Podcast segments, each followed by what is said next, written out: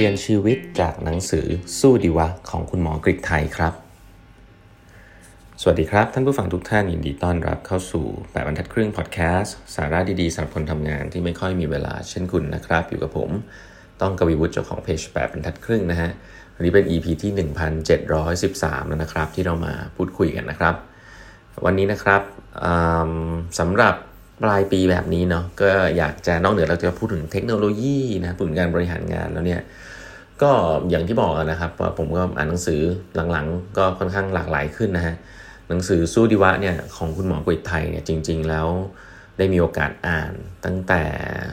น่าจะสัก2อสเดือน 2 เดือนที่ผ่านมาแล้วนะครับ เบอร์รุ่นน้องผมเนี่ยเป็นแอดมินของเพจสู้ดีวะด้วยก็เลยได้มีโอกาสได้รับข้อมูลเกี่ยวกับคุณหมอกฤษไทยค่อนข้างบ่อยพอสมควรนะครับ แล้วก็ต้องขอแสดงความเสียใจที่ คุณหมอได้เสียชีวิตลงแล้วนะครับ แต่ว่าเรื่องราวในหนังสือสู้ดีวะเนี่ยผมคิดว่าก็ยังมีความสำคัญกับคนทำงานยุคนี้นะครับ มันเตือนเราหลาย ๆ อย่างนะครับสำหรับโดยเฉพาะแฟนๆเพจแปดบรรทัดครึ่งเนาะหลาย ๆ คนในนี้ก็เป็นคนที่เป็น high achiever นะครับอยากจะทำงานให้สำเร็จนะครับมีความเผลอๆในบางวัยเนี่ยเราก็ให้ความสำคัญกับงานมากที่สุดนะครับ อย่างผมเองก็ ผมคิดว่าผมผ่านจุดนั้นมาแล้วเนาะแต่ว่าสำหรับหลายๆคนเนี่ยผมคิดว่าเรื่องนี้เป็นเรื่องที่ต้องเตือนสติตัวเองมากๆนะครับวันนี้ก็เลยจะขอสรุปบทเรียนคร่าวๆนะแบบแปดบรรทัดครึ่งนะมาให้ให้ให้ลอง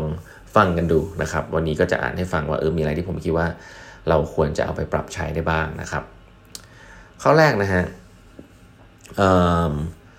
เราสามารถเลือกสิ่งที่จะเข้ามาในชีวิตไม่ได้นะครับ เราเลือกสิ่งที่เข้ามาในชีวิตไม่ได้นะ แต่เราเลือกที่จะยอมรับแล้วก็มองมันเป็นของขวัญที่ให้บทเรียนบางอย่างกับเราได้นะครับ ความสุขเกิดได้จากเรื่องง่าย ๆ เช่น การได้นอนหลับดีๆ ได้ตื่นมากินของอร่อย ได้สร้างเสียงหัวเราะให้คนอื่นบ้าง หรืออาจจะเป็นแค่การใช้ชีวิตให้ดีที่สุดในแบบของเรานะฮะเรื่องนี้เนี่ยผมเรสเนตกับตัวเองมากนะครับว่าพอเราทำงานใช่ไหมเราก็จะรู้สึกว่าแหมคือผมเองก็ไม่ได้เป็นคนสไตล์แบบว่าบ้างานบ้างานขนาดนั้นนะเนาะแล้วก็ ถามว่าคนเราแบบหุยตื่นขึ้นมาวันจันทร์อยากจะไปทำงานอยากจะตื่นไปทำงานหรือเปล่านะผมเนี่ยส่วนใหญ่จะอิจฉาคนแบบนั้นเนาะผมไม่ค่อยมีความรู้สึกแบบนั้นอะคือสไตล์ Gen Y ต้นๆ แบบผมก็เราก็โดนเทรนมาตั้งใจทำงาน เราก็ทำงานทำได้โอเคด้วยแหละนะครับ แต่ถามว่าโอ้โหอยากตื่นมาทำงานหรือเปล่า โอ้วันจันทร์อยากให้มาถึงโดยไวก็ไม่ใช่เนาะจริงๆแล้วเราก็ look forward to ปลายปีนะฮะ vacation แล้วหลาย ๆ ครั้งเนี่ยมันก็ไม่ใช่เรื่องของตัวเองนะครับ อายุเท่านี้แล้วก็เป็นเรื่องของครอบครัว เป็นเรื่องของ เอ้พรุ่งนี้เดี๋ยวจะได้ไปกินของอร่อยกับที่บ้านนะครับ พาที่บ้านไปกินข้าวหรืออะไรแบบเนี้ยคือผมคิดว่าอะไรที่มันเป็นเรื่องง่าย ๆ แบบนี้จริง ๆ แล้ว ที่น่าสนใจคือยิ่งเราโตขึ้นอะ เรายิ่งรู้สึกว่ามันเป็นอย่างนั้นนะครับ แต่ในวัยที่เราทำงานหนักบ้างเนี่ย อย่างหนักมาก ๆ เนี่ยบางทีมันเครียดแล้วมันก็จะรู้สึกว่าเฮ้ยมันไม่มีทางออกเลย มันไม่มีอะไรดีเลย ซึ่งอาจจะไม่จริงนะครับ จริงๆแล้วความสุขง่ายๆเนี่ยก็ยังเกิดขึ้นกับเรื่องรอบตัวได้เเรื่องโรคภัยไข้เจ็บอันนี้ชัดเจนเนาะวันไหนที่เราป่วยไม่สบายเนี่ยเราไม่ได้อยากจะทำงานให้ดีฮะวันนั้น เรารู้สึกว่าทุกๆคนก็ควรจะหยุดตามเราสักทีนะฮะอยากให้เขาเข้าใจเราบ้างเพราะว่าเราไม่สบายนะครับเพราะฉะนั้นเรื่องของสุขภาพจริงๆเป็นเรื่องที่เราอะมีมันแล้วเราจะไม่ค่อยคิดอะไร แต่เวลาเราไม่มีเนี่ยโอ้โห เราจะรู้สึกอยากได้มันกลับคืนมานะครับเพราะฉะนั้นความสุขง่ายๆ ก็คือสิ่งที่เรามีอยู่ทุกวันนี้อยู่แล้ว แต่เราอาจจะไม่ได้เห็นค่าหรือมองข้ามไปนะครับไม่ว่าจะเป็นเรื่องของสุขภาพเอง ครอบครัวเองนะครับ เรื่องเหล่านี้ก็พูดกันบ่อยเนาะแต่ว่าก็เอามารีมายกันอีกทีหนึ่งนะครับ วิธีเช็คนะฮะว่างานที่เราทำอยู่คืองานที่ใช่หรือยังเนี่ยคือการถามตัวเองว่าเอ้ถ้าวันนี้เป็นวันสุดท้ายในชีวิตเรายังอยากจะตื่นไปทำงานนั้นไหมนะครับอะแน่นอนแหละทุกคนก็มี บทบาทหน้าที่มีภาระในชีวิตเนาะเราอาจจะลาออกจากงานวันนี้ไม่ได้เลยบอกเออเราอาจจะตอบว่าเฮ้ยก็ฉันมีภาระหลายอย่างในชีวิตอะถ้าเป็นวันสุดท้ายจริงๆ แต่ฉันก็ยังต้องทำอยู่แหละอะอะไรแบบนี้เราก็จะรู้ว่า เออ สิ่งนี้มันเป็นสิ่งที่เราทำเพื่ออะไรนะครับแต่ก็เช่นเดียวกันครับ ถ้ามันเป็นวันสุดท้ายจริง ๆ แล้วคุณไม่มีภาระอะไรแล้วเนี่ย คุณอยากทำสิ่งนี้หรือเปล่า อันเนี้ยผมคิดว่าเป็นเป็นวิธีการอันหนึ่งเลยนะครับ ที่สามารถจะเช็คได้ว่า สิ่งที่เราทำอยู่เป็นสิ่งที่เราชอบหรือเปล่านะครับ แต่ก็ไม่ได้หมายว่าคุณต้องไปเปลี่ยนลาออกวันนี้เลยคงไม่ใช่นะครับ แต่ก็ถ้าจะถามว่าจะเช็คดูว่ายังอยากทำสิ่งนี้อยู่หรือเปล่าวันสุดท้ายของชีวิตเนี่ยอันเนี้ยผมคิดว่าเเป็นสิ่งที่เช็คได้นะครับ อันถัดไปนะฮะให้เราเลือกงานที่มันท้าทายนะครับ ไม่ใช่แค่งานที่ชอบเนาะอันนี้น่าสนใจ เพราะว่าเขาบอกว่าความชอบเนี่ยทำให้เราเบื่อได้ แต่ความท้าทายจะทำให้เราอยากพัฒนาตัวเองแล้วก็สนุกไปกับมันนะครับ เรื่องงานที่ท้าทายก็เป็นสิ่งหนึ่งที่ทำได้นะครับ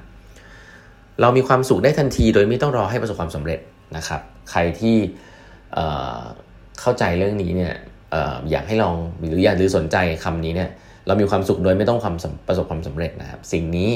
มีอยู่จริงนะครับ ลองแหวนในหนังสือพีระมิดสามสุขได้นะครับ เล่มนี้เปลี่ยนชีวิตผมปีนี้เลยนะฮะ มันจะเป็นความสุข 2 แบบที่ เกี่ยวกับเรื่องของสุขภาพ เกี่ยวกับเรื่องของบรรยากาศอากาศ เกี่ยวกับเรื่องของการนั่งสมาธิ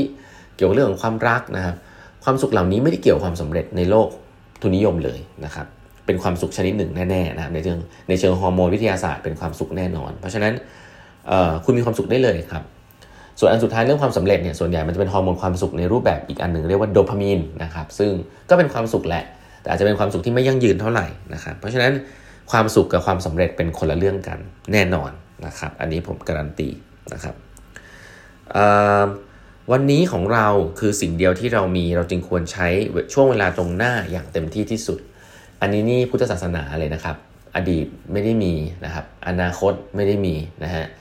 มีแค่ตรงหน้าครับที่คุณทำอะไรได้ และตรงหน้าของคุณมันจะส่งผลต่ออนาคตของคุณ อดีตผ่านไปแล้วนะครับ ได้แต่เรียนรู้จากมัน เพราะฉะนั้นสุดท้ายแล้วตรงหน้าสำคัญที่สุดนะครับ บางที คนทำงานเนาะแต่มันทัดครึ่ง worry เยอะ ต้องใช้คำว่า worry เยอะ เราอาจจะไม่ค่อยสนใจอดีตเท่าไหร่หรอกนะฮะ ผ่านมาแล้ว แต่คนที่เป็น high achiever ส่วนใหญ่จะ worry เกี่ยวกับอนาคตเตออยากให้มันดี อยากให้มัน perfect นะครับ เป็นไปได้ยากครับที่จะเป็นอย่างนั้น แต่ถ้ามันจะดีที่สุด ถ้าคุณอยากจะ perfect ในอนาคตจริง ๆ คุณอาจจะต้องโฟกัสที่วันนี้นะครับทำมันให้เต็มที่ที่สุดนะครับเรื่องไร้สาระบางเรื่องไม่จำเป็นต้องรอให้ป่วยถึงจะเลิกนะฮะเราเลิกทำมันได้เลยนะครับเรื่องของสุขภาพต่างๆนะครับ อะไรที่ เป็นสิ่งที่คุณรู้มันไม่ดีแหละ แต่มัน addict นะผมผมยกตัวอย่างอย่างโซเชียลมีเดียเนี่ยเป็นสิ่งที่ทุกคนบอกว่าไม่ดี รู้อยู่แล้วว่าใน long term ไม่ดี แต่ก็ยังติดกับมันหลายๆครั้งก็อาจจะเป็นเพราะว่ายังไม่ได้โฟกัสกับสิ่งที่สำคัญตรงหน้าจริงๆเนาะเรื่องออกกำลังกายกินอาหารที่มีประโยชน์ แบ่งเวลาไปทำนู่นทำนี่ทำนั่นที่เราอยากจะทำนะครับที่ไม่ใช่โซเชียลมีเดียการเพราะนั้นเรื่องบางเรื่องเนี่ยไม่ต้องรอให้ป่วย ไม่ต้องรอให้ชีวิตมันแย่แล้วค่อยมาปรับนะครับเอ่อ เราเปลี่ยนความคิดคนรอบข้างไม่ได้ แต่เราเปลี่ยนคนรอบข้างได้ด้วยการเลือกสังคมที่ดีให้กับชีวิตเราเองนะครับ อันนี้สำหรับผมนะฮะจริงมากนะครับ แล้วนี่คุณหมอกฤตไทพูดได้ดีมากไอ้เรื่องเปลี่ยนความคิดคนรอบข้างไม่ได้เนี่ย ผมคิดว่ามันจะมีอยู่บางไว้เรารู้สึกว่าเราทำได้ บางทีเราก็ทำได้บ้างนิดๆหน่อยๆนะครับ แต่ว่ามันเหนื่อยเหลือเกินกับ effort ที่เราใส่ลงไป แล้วมันทำให้เรารู้สึกว่าเราทำได้ แต่จริง ๆ แล้ว อาจจะไม่คุ้มค่าชีวิตนี้ครับที่พยายามจะเปลี่ยนความคิดใครเนาะถ้าไม่ใช่เป็นคนที่เราแคร์มากๆจริงๆไม่ใช่ลูกเราหรืออะไรเงี้ยนะฮะสิ่งหนึ่งที่ผมเชื่อมากนะเพราะชีวิตผมเนี่ยเป็นอย่างนั้นก็คือเลือกสังคมที่ดีให้กับตัวเองครับ พยายามอยู่กับคนที่สร้างพลังบวกให้เรานะครับอยู่กับคนที่เราคุยด้วยเรารู้สึกว่าเออชีวิตมันเป็นไปได้อะไรๆมันก็ได้ช่วยเหลือซึ่งกันและกัน การเลือกสังคมเนี่ยมีความสำคัญมากนะครับ หลายๆคนเคยจะเคยได้ยินเนาะชีวิตเราคือค่าเฉลี่ยของ ผู้คนรอบข้างเรา ถ้าผู้คนรอบข้างเราไม่ดี ชีวิตเราก็เป็นแบบนั้นแหละครับ เราโดนเชฟโดยผู้คนรอบข้างนั้นเราต้องเลือกสังคมของเราเองให้ดีนะครับ แล้วชีวิตเราก็จะดี อันนี้สำคัญมากๆ อันนี้ผมเชื่อเรื่องนี้นะฮะถ้ามีเรื่องไหนที่มันไม่โอเค ไม่ว่าจะเป็นงานความรักหรืออะไรก็ตามเนี่ยเรามีสิทธิ์เต็มที่ที่จะเปลี่ยนแปลงมันนะฮะเราต้องกล้าที่จะเลือกสิ่งที่ดีสุดให้กับตัวเองนะครับคุณเปลี่ยนแปลงมันได้เนาะแน่นอนทุกคนมี condition ในชีวิต แต่ อย่าให้มันเป็นข้ออ้างในการไม่เปลี่ยนแปลง ถ้าคุณเลือกที่จะไม่เปลี่ยน ก็ขอให้คุณมั่นใจนะว่าคุณไม่เปลี่ยนเพราะมีเหตุผลหลาย ๆ อย่างนะครับอย่าให้เป็นข้ออ้างนะก็ด้วยภาระด้วยอะไร เช่นเดียวกันนะเรื่องงานเนี่ยก็เป็นอย่างนั้น คนเรา condition ไม่เหมือนกัน บางคนบ้านรวยมากนะโพสตาแกรมทั้งวันงานดีชีวิตดี แต่จริง ๆ ก็คือแบบเป็นคนหลักลอยอะ่ะเห็นไหมผมมีรุ่นน้องเป็นแบบนั้นอยู่บ้างนะเราก็รู้ว่าบ้านมันไม่ได้แบบต้องเลี้ยงดูใครหรือยังไงนะครับ บางคนที่บ้านต้องผ่อนบ้านผ่อนรถให้คุณพ่อคุณแม่ คุณคุณทำสิ่งที่ถูกต้องอยู่แล้วนะครับ คุณตั้งใจทำงาน บางทีไม่ใช่สิ่งที่คุณรักมาก แต่ว่าคุณมีภาระหน้าที่อื่น ๆ คุณมีความรักให้กับคนอื่น ไม่ใช่แค่รักตัวเอง เรื่องเหล่านี้คุณสามารถที่จะเปลี่ยนแปลงมันได้นะครับ คุณจะไม่เปลี่ยนก็ได้ แต่ให้คุณมั่นใจว่าคุณเป็นคนกำหนดชะตาชีวิตตัวเองนะครับ อย่าไปมองเรื่องคนอื่นมากนะครับอย่าเอาเวลาที่จำกัดไปทำกับสิ่งที่เราไม่ชอบนะฮะเพราะว่า แค่สิ่งที่เราชอบเนี่ยก็มีเวลาไม่พอแล้วนะครับ อันนี้ก็สำคัญเนาะวันที่เราไม่มีภาระแล้ววันที่เรารู้สึกว่าเฮ้ยเราหน้าที่เรามันมันแบบเฮ้ยพอแล้วเราก็เลือกสิ่งที่เราชอบได้นะครับ